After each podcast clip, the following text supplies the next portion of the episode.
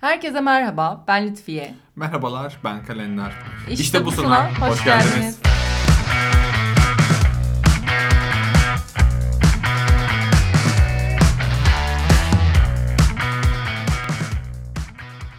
Merhaba, hoş geldiniz arkadaşlar. Ben Kalender.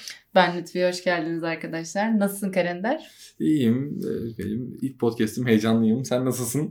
Evet, ben de heyecanlıyım. Uzun zamandır bunu planlıyorduk ve sonunda başlayacağız. Başlayacağız ama bakalım nasıl başlayacağız. Biraz daha heyecanlı. Tabii arkadaşlar evet. Biz arka planda deli gibi podcast dinliyoruz. Nasıl oluyor, nasıl bitiyor derken sonunda kendimizi mikrofonun başında bulduk. Peki ilk podcastimizin konusu ne olacak? Aslında işte var olmama durumunu ele almak istiyoruz bugün. Birçok insan bu tür kişilerle karşılaşmış oluyor. Ve bu konularda neler yapabileceğimizi, nasıl başa çıkabileceğimizi ele almak istedik bu podcast'te. Umarım faydalı olur sizler için. Bildiğiniz üzere arkadaşlar zaten bizim podcast'imizin genel olarak bir amacı, jenerikten dinlediğiniz üzere aslında iş hayatında ki insanların konumunu, duygu durumlarını, psikolojilerini ya da yaşadığı olaylara nasıl tepki vermesi gerektiği gibi konuları kendimizce ele alıp aslında bunları biraz sizlerle konuşmak istiyorduk. Bundan dolayı da böyle bir konu seçmek aslında başlangıçta bize iyi geldi diye düşünüyorum. Bize mantıklı gelmişti. Evet, faydalı olabileceğini düşünüyoruz. Evet. Çünkü hepimizin yaşadığı bir durum. Presenteeism diye geçiyor literatürde. Çalışanların işe gelmesine rağmen aslında zihnen başka yerde olmaları durumu. Yani hepimiz zaten bu durumu yaşıyor oluyoruz günlük hayatımızda. Bir önceki gün yaşadığımız işte çalkantılı durumlardan sonra ertesi gün işte dükkanı açmak gibi sosyal medyada da gördüğümüz çıkarımlar var. İnsanlar tabii bu işin şakası ama gerçekte hani hem sağlık problemleri olsun, ailevi durumlar olsun, kişisel nedenler, toplumsal nedenlerden dolayı bedenen işte olup zihnen işte olmama durumu aslında presenteizm dediğimiz şey. Peki yani şimdi bu konu aslında arkadaşlar hepimiz tarafından hissedilen, bilinen ama bunu çok tartışılmayan bir konu, yani bu konu çok tartışılmıyor. Evet. Aslında bugün bunu biraz tartışalım da istiyorum. Peki bu gibi kişiler ne gibi davranışlar sergiler? Yani sen bir psikologsun ve endüstri örgüt psikologusun. Aslında bunu biraz da daha net açıklayabilecek bir şeyin de altyapın da var. Bu konuda bizi biraz aydınlatsan ya. Tabii. Yani hepimiz zaten dediğim gibi kendimizden de pay biçebiliriz bu durumla ilgili. Bu insanlar günlük hayatlarında belki biz onları çalışkan görüyoruz ama bazı durumlarda işe gelirler ve örneğin bir toplantıda akılları başka bir yerdedir. İşte eskisi kadar verimli çalışamamaya başlarlar. Günlük iş yerindeki işte sosyalliğe katılmamak olsun ya da yaptıkları projeleri zamanında yetiştirmeme ya da belki eskisi kadar detaylı çalışmama olsun. Böyle performans düşüklükleriyle ya da sosyal olarak geri çekilmeleriyle anlayabiliyoruz bu insanları daha çok. Peki şunu aslında sormak istiyorum ben. Şimdi tamam okey aklı hep başka yerde olmaktan bahsettin. Yani evet işte bir toplantıda belki ama aklı başka yerde verimsiz çalışıyor gibi dedik. Peki ben açıkçası biraz hayalperest bir insanım. İster istemez yani normal bir insanla konuşurken bile hayal kurabiliyorum, kafamda bir yere gidebiliyor. Şimdi burada bu benim gibi birinin de aslında bu kavrama dahil olduğu anlamına mı geliyor? Yok hayır, aslında hayalperestlik senin karakter özelliğindeyse zaten bu senin iş yapmana engel olmayacak. Aksine senin belki çalışmanı kolaylaştıracak ve fayda sağlayacak bir özelliğin. Ama orada eğer bu seni eski performansını azaltacak bir hale geldiyse, belki hata yapmaya daha açık hale getirdiyse bu durumdan bahsedebiliyoruz aslında. Yani işte var olmama dediğimiz şey genelde olumsuz sonuçlanacak bir şey. Yani senin performansını düşürecek, dikkatini dağıtacak, hata yapmanı arttıracak bir şey. Yoksa hayalperestlik dediğin şey zaten en başında senin işine yarayan bir şey. Aslında ya benim orada şeyim hayalperestlik değildi. Hani burada verimsiz çalışmaktan bahsediyorum. Hani haliyle bazen kendimi o kadar çok ya da kaybolmuş ya da bir yere gitmiş gibi hissettiğim anlar oluyor ya da bulduğum anlar oluyor. boğanlar baktığın zaman aslında o an işi yapamıyorum. Belki verimini düşürüyorum o an o işin. Yani ben aslında biraz buna değinmek istemiştim. O hayalperestlik bir örnekti yani sadece. Ya günlük hayatta dikkat sürelerimiz inanılmaz azaldı. Özellikle sosyal medyanın da hayatımıza girmesiyle. Hatta bununla ilgili de bir podcast konusu çekebiliriz. Dikkatin azalması ya da gün içinde artıp azalması ya da aralarda bir kafamızın karışmasıyla ilgili bir mesele değil. Kronikleşen bir şeyden bahsediyoruz.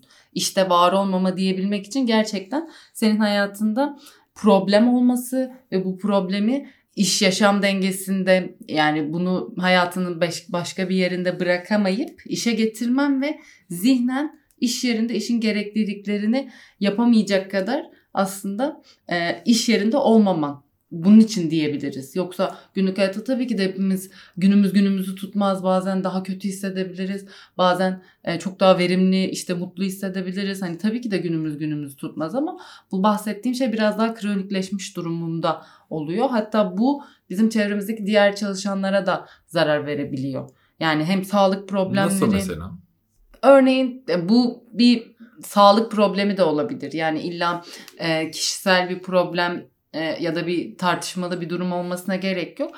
Biz günlük hayatta bir işte doktora gitmişizdir, belki bir rahatsızlığımız vardır ve bunun sonucunu kafamıza takarız. Test sonuçlarım nasıl çıkacak, hayatıma eskisi gibi devam edebilecek miyim ya da ilaç işte kullanıp iyileşebilecek miyim gibi sorularla iş yerine geliriz ve o günümüz tamamen zihnimizin bu meşguliyetiyle geçer ve bu aslında bizi etkileyecek bir şey ve geçici bir durum da olabilir. Ya da bazı problemler kronikleşebilir. Örneğin işte aile sorunları, evlilik sorunları ya da işte çocuğumuzla ilgili, eşimizle ilgili sorunlar vesaire.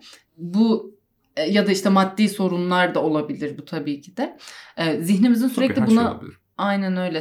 Zihnimizin sürekli bununla meşgul olması da kronikleştirebilir bu durumu. Yani burada bir süreklilikten bahsediyoruz aslında. Geçici bir stres durumu değil. Bu da uzun vadede bizim sürekli bunlara kafaya takmamıza bağlı olarak döngüye giriyoruz. Yani önce belki iş arkadaşlarımızdan uzaklaşıyoruz. Sonra belki daha stresli hissediyoruz işi yetiştiremediğimiz için. Sonra belki yöneticilerimize karşı daha olumsuz değerlendirmeler ya biz onlara gösteriyoruz ya onlar bize gösteriyor ve aslında iş stresine dönüşüyor bu durum. Ya da dışlanmaya başlıyoruz. Belki eskisinden daha az verim gösterdiğimiz için işte mobbinge gidebilen yöneticilerimiz ya da iş arkadaşlarımız tarafından gidebilecek bir sürece dönüşebiliyor. Aslında çok basit bir durum gibi ama döngüye baktığımızda kronikleşebilen bir sorun haline geliyor ve işten ayrılmalar, devamsızlıklarla sonuçlanabiliyor. Peki ben soracağım. Şimdi arada yakaladığım bir nokta oldu. Bu mobbinge giden yöneticilerden hani bahsediyorsun. Buradaki gibi mi oluyor bu aslında bu kategoriye giren o insanlar? Mobbing sürecini mi tetikliyor? Yani gibi, yoksa tam tersi bir böyle bir kronik bir yere bulaştı ve mobbing geliyor gibi. Ben çünkü biraz öyle anladım. Hani o arayı biraz karıştırır gibi oldum, o yüzden soruyorum. Yani burada aslında evet bu bir başlangıç olabilir ama tabii ki de mobbingin tek başına sebebi değil. Sadece burada bu işte var olmama, yani zihnen başka yerde olup bedenen iş yerinde olma durumunun ne kadar önemsenmesi gerektiğini vurgulamaya çalışıyorum. Çünkü bu hem mobbinge gidebilir, hem biz işte kronik olarak iş yerinde mutsuz olabiliriz. Bu iş stresine bağlı olarak bizim ilaç kullanımımızı arttırabilir, iş ilişkilerimiz bozulabilir. Belki daha umutsuzluğa giden, depresyona, kaygı bozukluğuna giden psikolojik sorunlara sebep olabilir. Bu tarz durumlara sebep olma ihtimali olduğu için aslında bu kadar önemli. Tamam. Peki bunlardan bahsettik. Aslında önemini, kavramın ne olduğunu kısa bahsettik. Peki biraz aslında bunun çözümüne gelelim istiyorum. Ya bunun çözümü için neler yapılabilir? Ya da çözüm sürecinde o kişinin psikolojik sağlamlığını nasıl koruyabiliriz? Ya da nasıl tekrardan yapılaştırabiliriz diye sorsam sana. Aslında bu soruya cevap vermeden önce benim sana yöneltmem gereken bir soru var. Tabii ki. Sen de bir yöneticisin artık. Yani evet.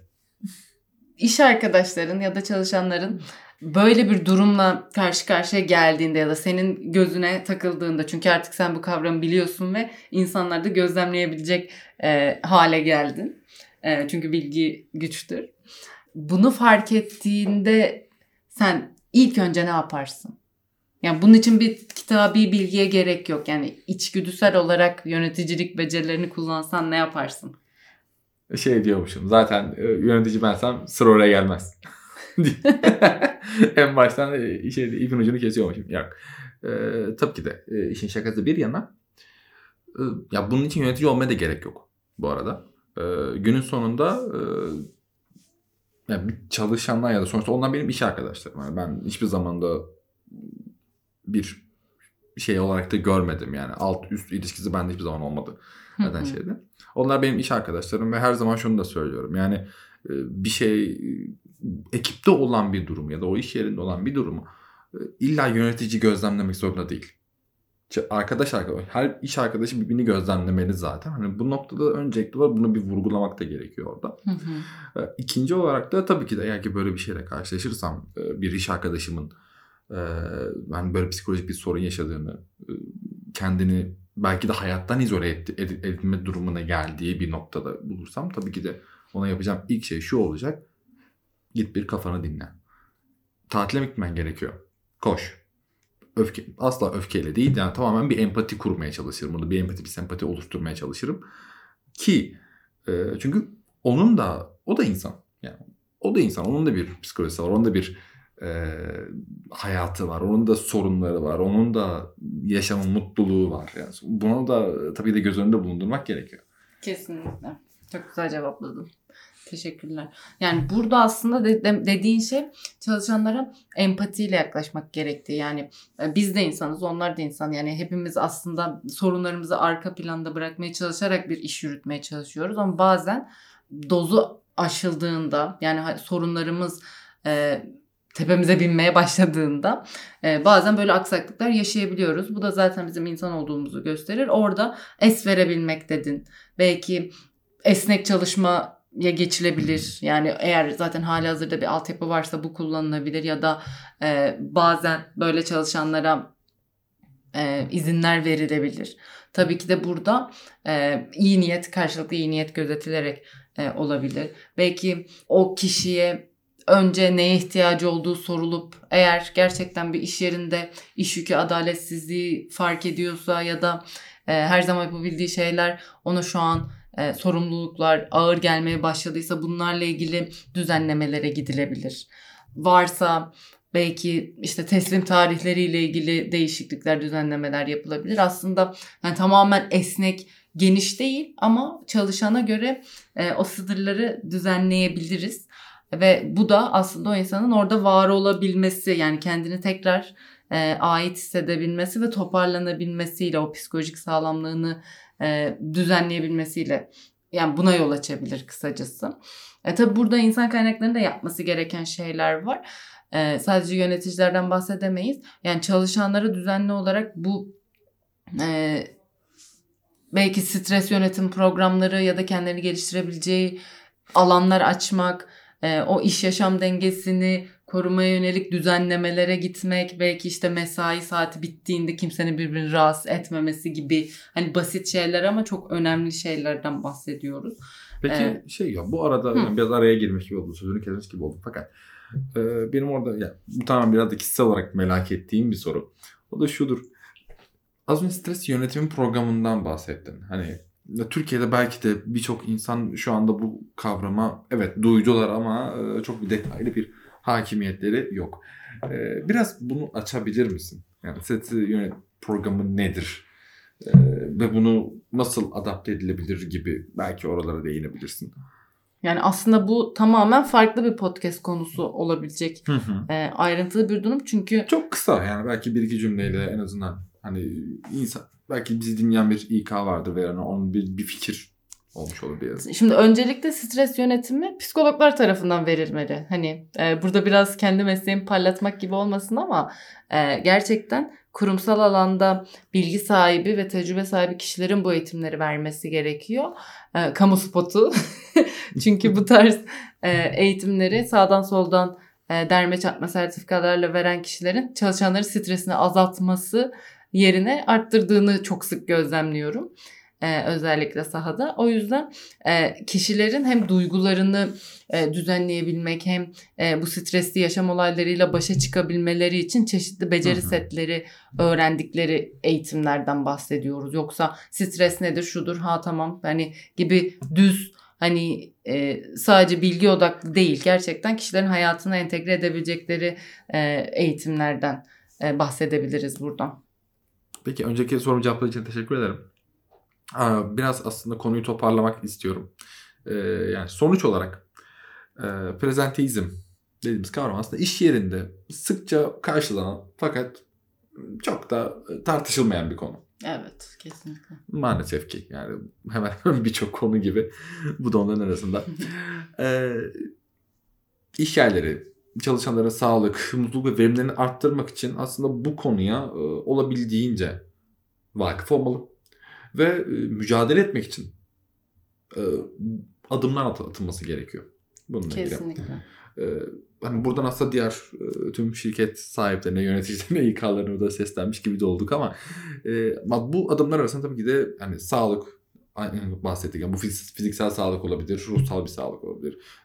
Duygusal kaynakları sunulması konusu var. Bunun yanında iş yükünü dengeli bir şekilde dağıtım var. Belki de o kişi gerçekten o iş yükünü kaldıramıyor. Yani birine ihtiyacı vardı. Bu da demektir ki kadroda bir açık var anlamına gelir. Yani bu direkt olarak bir İK süreci aslında. Hı-hı. Ki bunu ben de zamanında yaşamış bir insanım.